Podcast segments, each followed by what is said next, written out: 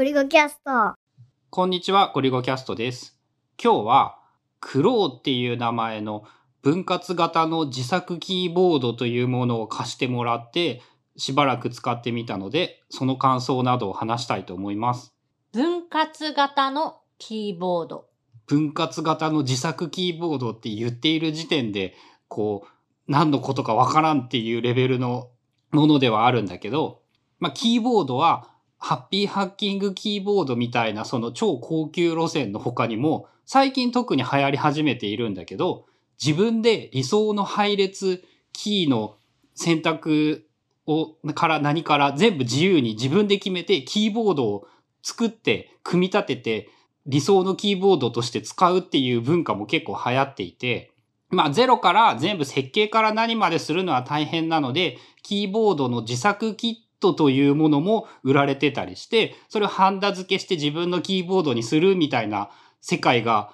流行っているんだよね。で、えっ、と、たまたま、ポッドキャストで、なぎなた式っていう、その新しい文字入力の方法みたいな話を、ポッドキャストでしたらですね、えーゴリゴキャストを聞いてくれている方が、自作キーボードを設計販売している人で、分割キーボードとか興味ないですか？よかったらうちに試作品がいっぱい余ってるんでちょっと貸しますよみたいなことを言ってくれて、借りて1週間ほど使ってみました。まあ、簡単に説明すると、キーボードの、まあ、左手を使って打つべきところと、右手を使って打つべきところが、一つずつ分かれてる。二つで、まあ、一セットのキーボードになってて、で、形がちょっとその手の形に沿ったような、なんていうの、まっすぐじゃなくて、ちょっと斜めにこう、キートップが並んでるような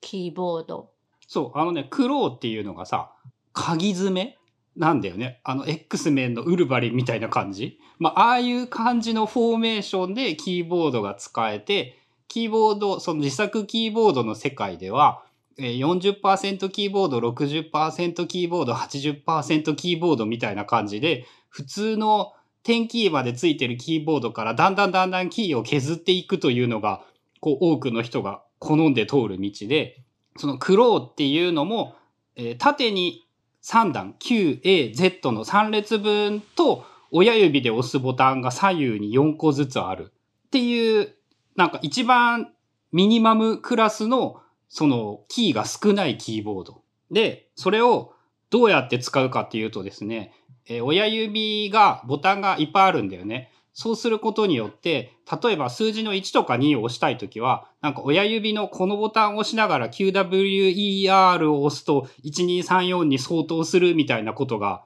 できるようになっていて、えーそういう自作キーボードの世界ではですね、1とかエンターとかは遠すぎて押したくないので、できるだけ全部ちっちゃいところだけで全てが済ませられるようにしようっていうようなものを好む人が割と多い。それって、その、キーボードによって、このキーを押したときに、この、まあ、パソコン側で A って入力がされるとか、Q って入力されるみたいなのを、一個ずつそのソフトウェアで制御するの？それともその自作キーボードというやつは、A のキーボード用のなんか部品、Q のキーボード用の部品みたいなので。基本的には、えーっと、ちょっと理解が違っているかもしれないんだけど、一応どこがどの部品みたいなものが決まっていたりして基盤を作るっぽいんだけど、えーファームウェアと呼ばれるものをですね、自力でプログラミングをすれば、キー、このキーを押した時に何にするということがいくらでも自由に決めることができて、で、それはちょっと難しすぎるよねっていうので、こうソフトを使って、このキーはこのボタン、このキーはこのボタンっていうのを割り当てる、割と簡単に割り当てることができるソフトというものも、割と一般的に使われている。じゃあ今、その、クローっていうキーボードを使うときに、えっ、と、その割り当てるためのソフトを使って、このボタンを押したら A って打てるようにするとか、まあ、A っていうか A、あいうえおとかの方が近いのかな？まあ、どのキーのキーコードを送るかということが設定できるっていう感じかな？で、えっ、と、使ってみてね、超良かったのがね、やっぱね、エンターが近い。これはこんなに楽なんだって一週間経ってついに思い至ることができて、普段エンターってさ、当たり前なんだけど小指で 5, 5センチ、6センチぐらいまで横に移動してポチって押さないといけなかったのが、こう2センチずらして親指でエンターが押せるっていうのがすごい、すごい楽なんだよね。なんか、春菜からすると、えっと、小指でエンターキーを押す行為自体がそもそもなくって、多分。中指か、えっと、薬指でエンターキーを多分押してるのと、あとは最近音声入力で改行も入力するから、音声であの改行っていうみたいな。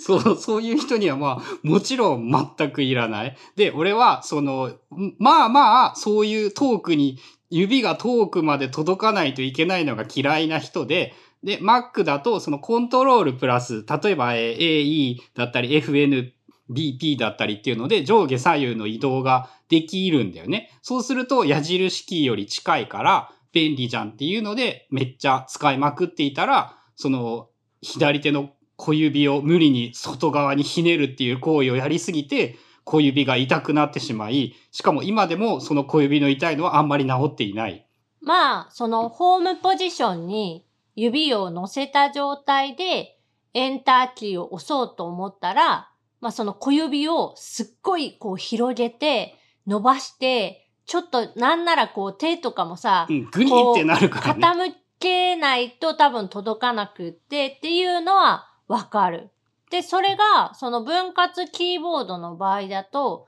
そういう無理な体勢にならないってこと。そう、それを無理な体勢とか、自分が好きなように何とでもできるということで、まあ多くの人はやっぱりエンターは近くに置きたいという人が多いし、例えば英語系のキーボードだとスペースキーって長すぎて、こんなの1個のボタンにしてるのもったいないよね。だからここに2、3個こう分割して機能を割り当てた方が、それだけでもまずいろんなことができるようになるじゃんっていう感じのものがあったりして、で、その、そういう風に割り当ててな、一週間ぐらい、こう、どうやって使ったら俺は便利に使えるだろうっていうのをすごい、ずっと試行錯誤をしていて、一週間ほど考えてみたら、なんかね、もう、あ、これは俺、ちょっと買いますって思える段階まで気に入ってきていて、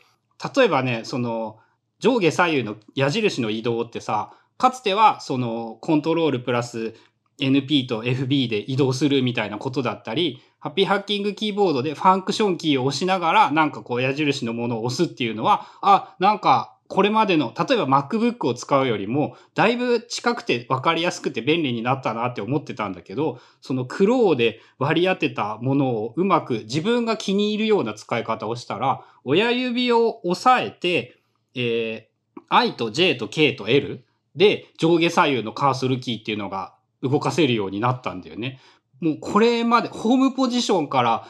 1ミリも手首を空間移動することなく指だけでカーソルが動かせるようになりつつ、さらにエンターもそこから何も動かさず親指が2センチ動けばエンターが押せるようになって、数字キーというのも、こう、俺 ASDFGH なだらっていうところに割り振ったんだけど、そうすると、こう、目視せず、ノールックで数字とかも押せるようになってきて、なんかありとあらゆるキー操作が全部動かなくてよくなった。そのクローっていう分割キーボードのキートップって A とか B とかっていうその刻印は入ってるの？入ってないそれはね、貸してくれたやつは刻印が入っているモデルというものをつけてあるっていうだけで、キーボード自体は、そのキートップも自分で好きなものを買ってつけるというのが基本なんだ。で、まあ、ぶっちゃけ、あのね、結構お金がかかる。自作キットを一式にそのキートップとスイッチとなんかとあとハンダ付けをしないといけなくってとかっていうので、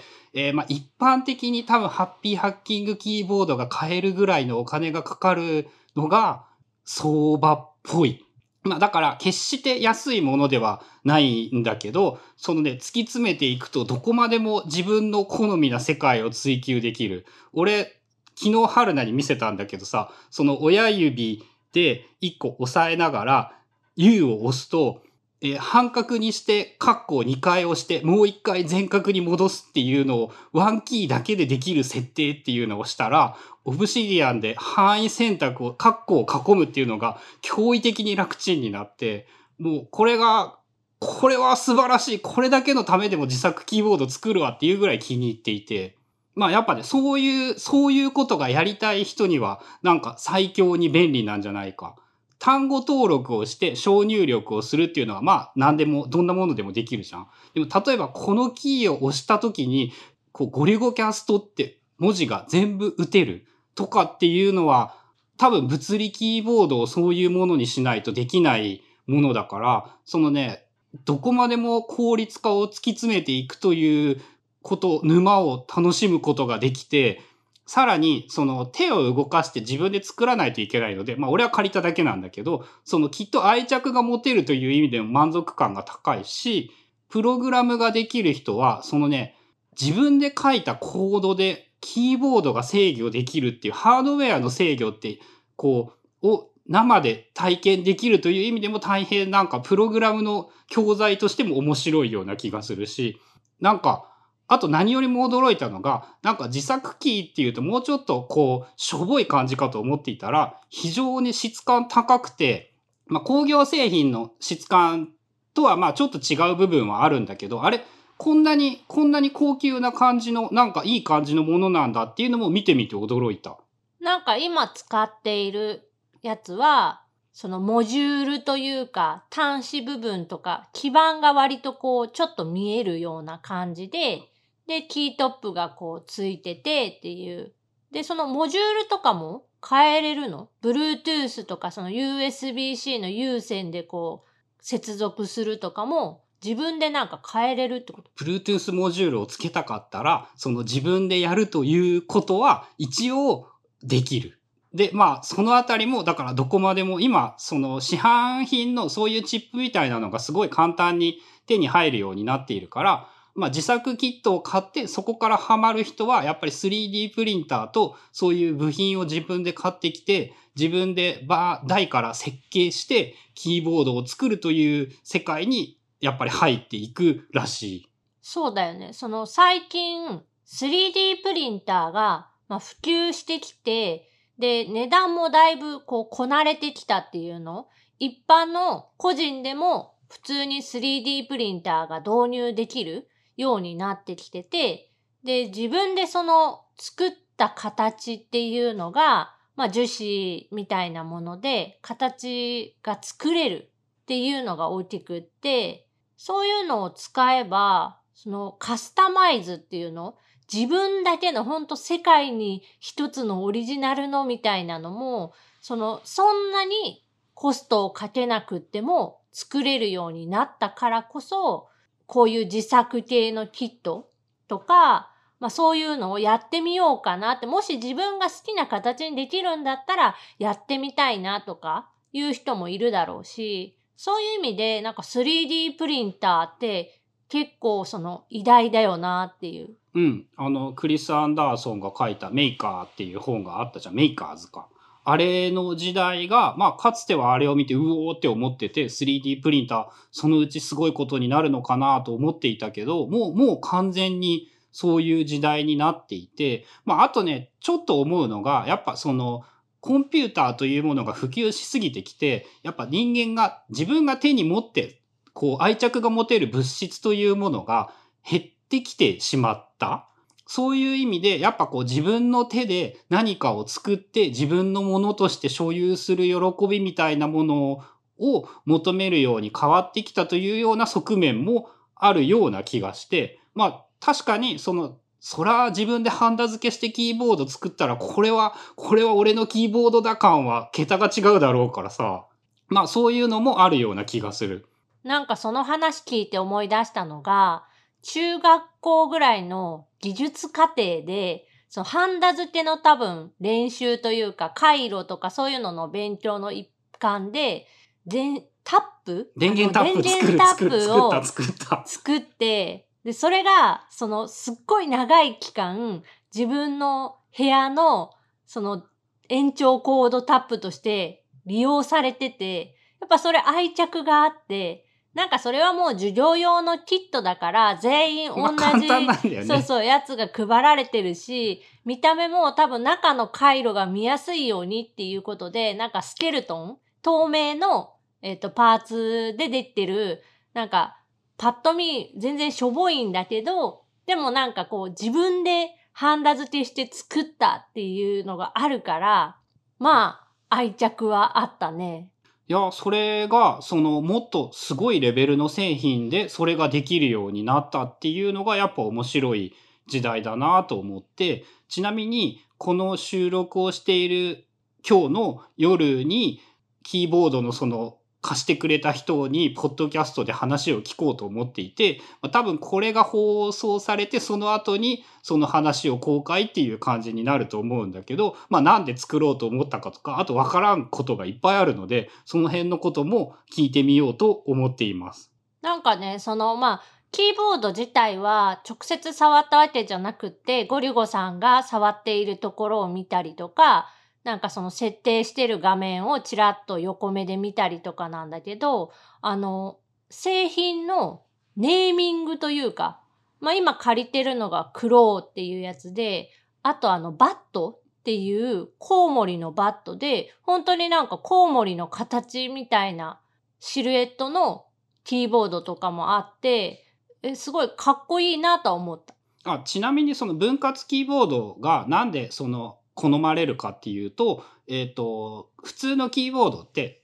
当たり前だけど両手の幅を親指と親指がくっつくぐらいまで狭い幅になって肩をすぼめることになるじゃん。で、肩をすぼめた状態っていうのがまず猫背になりやすくって、で、肩甲骨がその寄ってくるので、寄るっていうのか狭まるっていうのか。で、肩こりが発生しやすくなってしまう。首もつい前にもたれがちになる。なので分割キーボードで言ったら体に対して90度の方向に両手をまっすぐ伸ばしてあげると自然と肩が開いてそうすると背筋もピンと伸びやすくくなってその結果的にやっぱ肩こりになりにくいその人もえっ、と今知っている範囲だとやっぱ肩こりがすごい辛いからその分割のキーボードというものに手を出したっていうことらしいんだ。まあ、あの、決して買ってすぐ使える、快適に使えるみたいな簡単なものではないんだけど、その、キットを組み立ててどうのこうのっていうレベルだったら、あの、まあ、俺作ってないんで、まだ何とも言えなく、今度買って作ってから、あの、買っ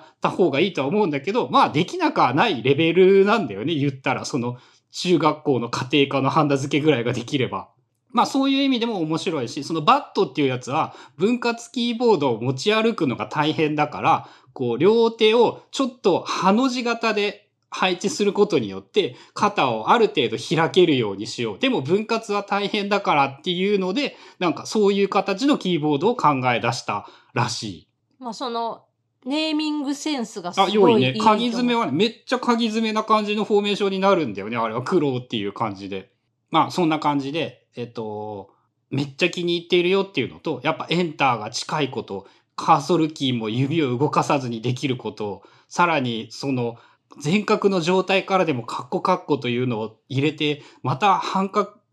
から全角に戻してっていうのがワンキーでできるとかっていうので、なんか極めれば自分好みにどこまでもやっていけるような感じがする。これはやっぱ、あ、ここまで、ここまでやれるんだったらこれは素晴らしいな。その、セッティングを極めていくのに時間はかかるんだけど、これもまた俺の今年のテーマで、えーゆっくりとちょっとずつ効率を良くしていくという目的に見事にかなった製品な気がして、えー全然買うつもりなかったけど、買おうかなっていうぐらいには心が傾いています。ハンダ付けするの？いや、ね、俺、多分さ、そうハンダ付けしたことある時間15分ぐらいだからね。で、結構不器用でしょ？まあでも、その、なんて言うんだろう。そういうこともやっぱやらないとなって結構思うようになった。手を動かすということを嫌ってはダメだなっていうことを思っていて、あの、絶対うまくはないんだけど、なんかそういう苦労を好んでする、それもなんかこう遠回りな近道というか、そういうものとして重要な気がしているので、えーやりたくないけどやろうと思っているぐらいには今は思っている。頑張ってください。はい。ということで今日は分割キーボード貸してもらって1週間ぐらい、最初の3日ぐらいはね、なんか絶望的に操作わからんくって苦労しまくったんだけど、もうようやく他と同じぐらいな感じで使えるようになって、まあ大変良いものだったのではないのかなと思います。まあ、この後にそのキーボードを自作キーボードを作ってしまった人のインタビューというのも後日配信するので、そちらもよかったら聞いてください。